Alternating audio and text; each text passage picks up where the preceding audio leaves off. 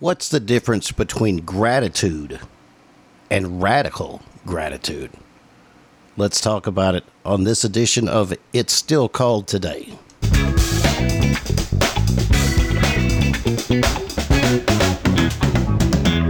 I hope everybody's doing well today. Um, greetings from Dallas, Texas, home of the everlasting heat wave. It's another 102, 103 degree day out here, and uh, yeah, it's nice and hot. I think we've had 30, 40 days of uh, plus 100 temperature. It hasn't rained in 50 days, so pray for us. We could seriously use some rain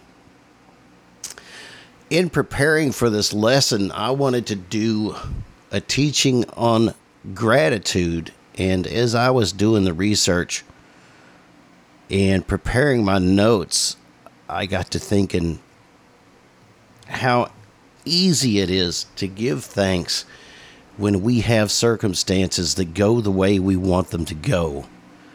When our prayers get answered and, you know, we've won the race or we got the job or the loan on the mortgage came through and we got the new car and we've fallen in love with somebody and everything's looking rosy. But I heard a guy talking the other day, and I can't remember his name, but for my YouTube people, I will put the link in the description field for him, and uh, and uh, I'll tell you more about my YouTube channel here in a minute. But he was talking about radical gratitude, and that that struck a nerve with me. Radical gratitude. What an idea. Our text for this is going to come from First Thessalonians chapter 5 verses 16 through 18 where it says rejoice always. Pray constantly.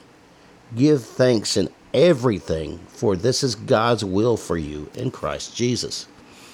I like how the NIV renders verse 18 because it says, Give thanks in all circumstances. And I think that's more apropos for what I'm going to be talking about here. Because how do you give thanks in circumstances that you, quite frankly, don't like?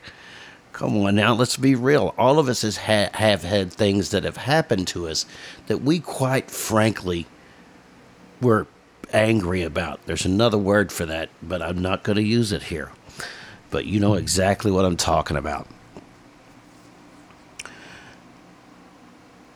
I think of a situation that happened in the 16th chapter of the book of Acts where Paul and Silas had this girl.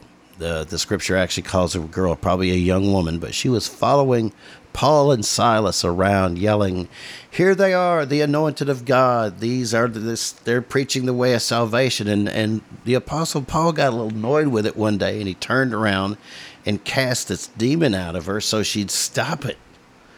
Well, turns out this girl was making a lot of those people a lot of money for telling fortunes, but she was doing it via a spirit or a demon. And the people who owned that girl or paid that girl, more likely owned, weren't happy about it. So, what was their reward for doing God's will and freeing this girl from the spirit? Well, they got the snot beat out of them. They actually got flogged and they got put in prison. And they, you know, they said, uh, scripture says around midnight, Paul and Silas started singing songs of praise. And you can look this story up for, for yourselves, but the story goes on to talk about how during the praise there was an earthquake and all the doors flew open. But why would they be singing songs of praise when, for their efforts, they got flogged and put into a prison? Because Christ was the most important thing to them, and following his will was the most important thing to them and it says something about Paul and Silas, and it says something about us if we can sing praise in our dungeon, in our prison, when we're chained. Wait a minute, Chris. You said you were going to be talking about Thanksgiving. Praise is the first part of Thanksgiving. praise is where it starts. Fact of the matter is, everything we have in this life can be taken away from us. Jesus Christ is the only thing that can't be removed from us. We can lose jobs. We could lose our socks. We can lose spouses through divorce or death. I know a gentleman who I, I, I get to fellowship with who's lost every member of his family. But yet he still find a way, finds a way to be thankful in all circumstances.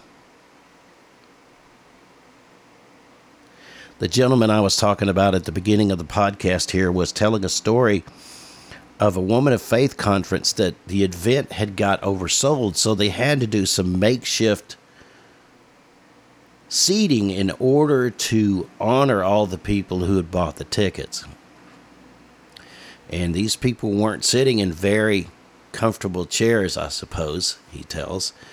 And at the end of one session and the beginning of another one, in between that session, somebody says, Hey, can you let the producers know to say, apologize one more time for overselling and having these people sit in these uncomfortable chairs? And they said, Sure, we can do that. Well, the next session begins, and the guest speaker for that session is Joni, J O N I, Eareckson Tada. If you don't know who she is, she had a diving accident when she was 16 or 17, and she's a quadriplegic. And she came out there and said, Well, I heard you're uh, very uncomfortable in your chairs. She goes, I understand. I've been in mine for 40 years. She said, There are people I know who would be grateful to sit in these seats, even just for once, even just for tonight. That changed the whole timber of the conference. People became thankful for something that they weren't thankful for before.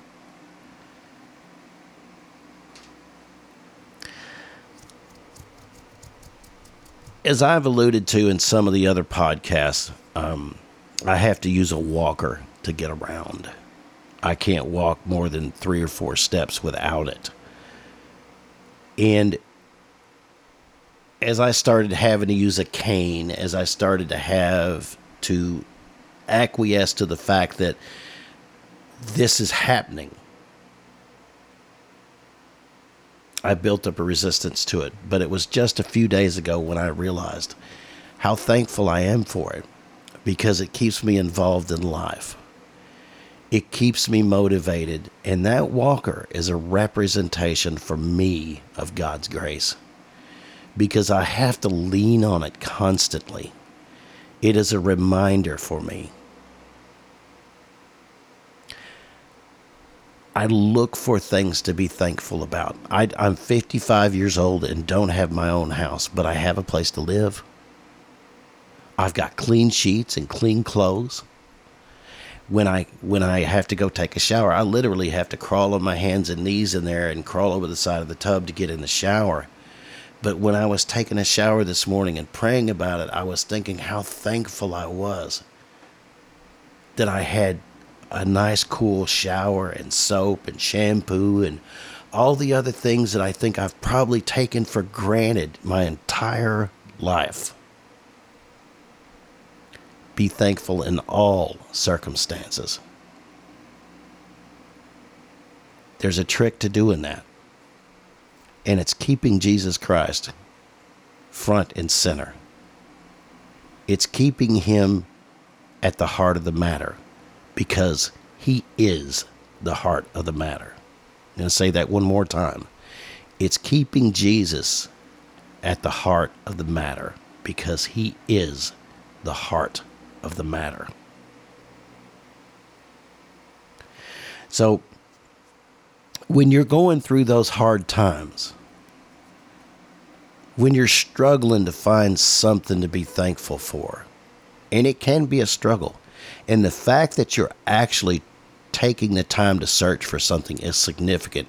Don't discount that if you're having problems finding something. The fact that you're doing it is significant. But begin to look. And one of the first signs of thanksgiving is contentment.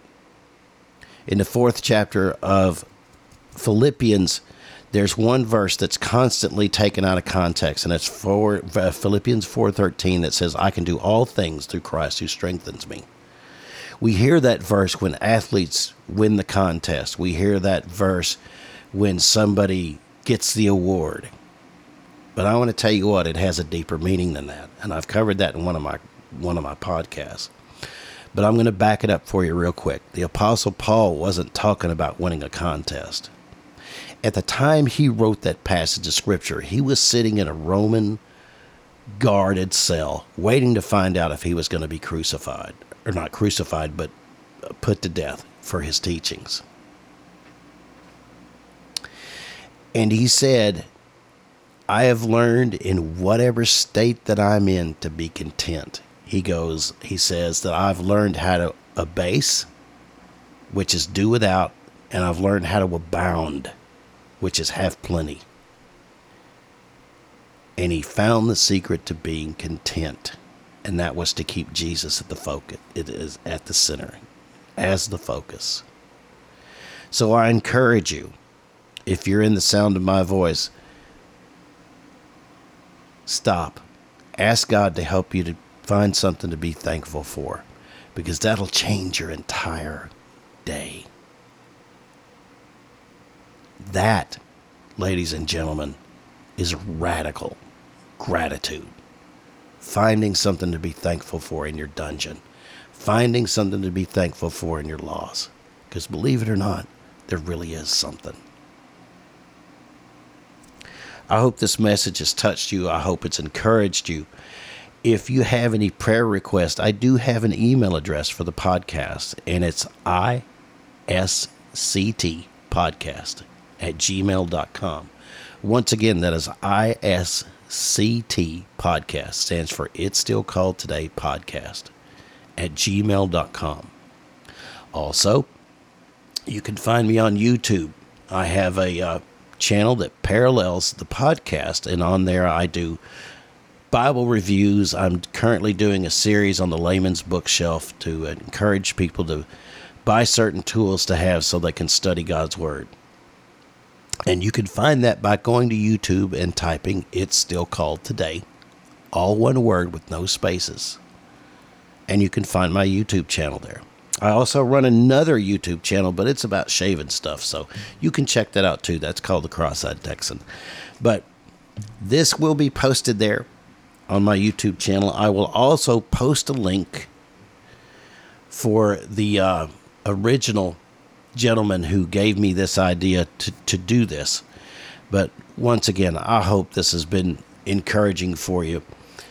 And one thing we need to do is encourage each other daily while it's still called today.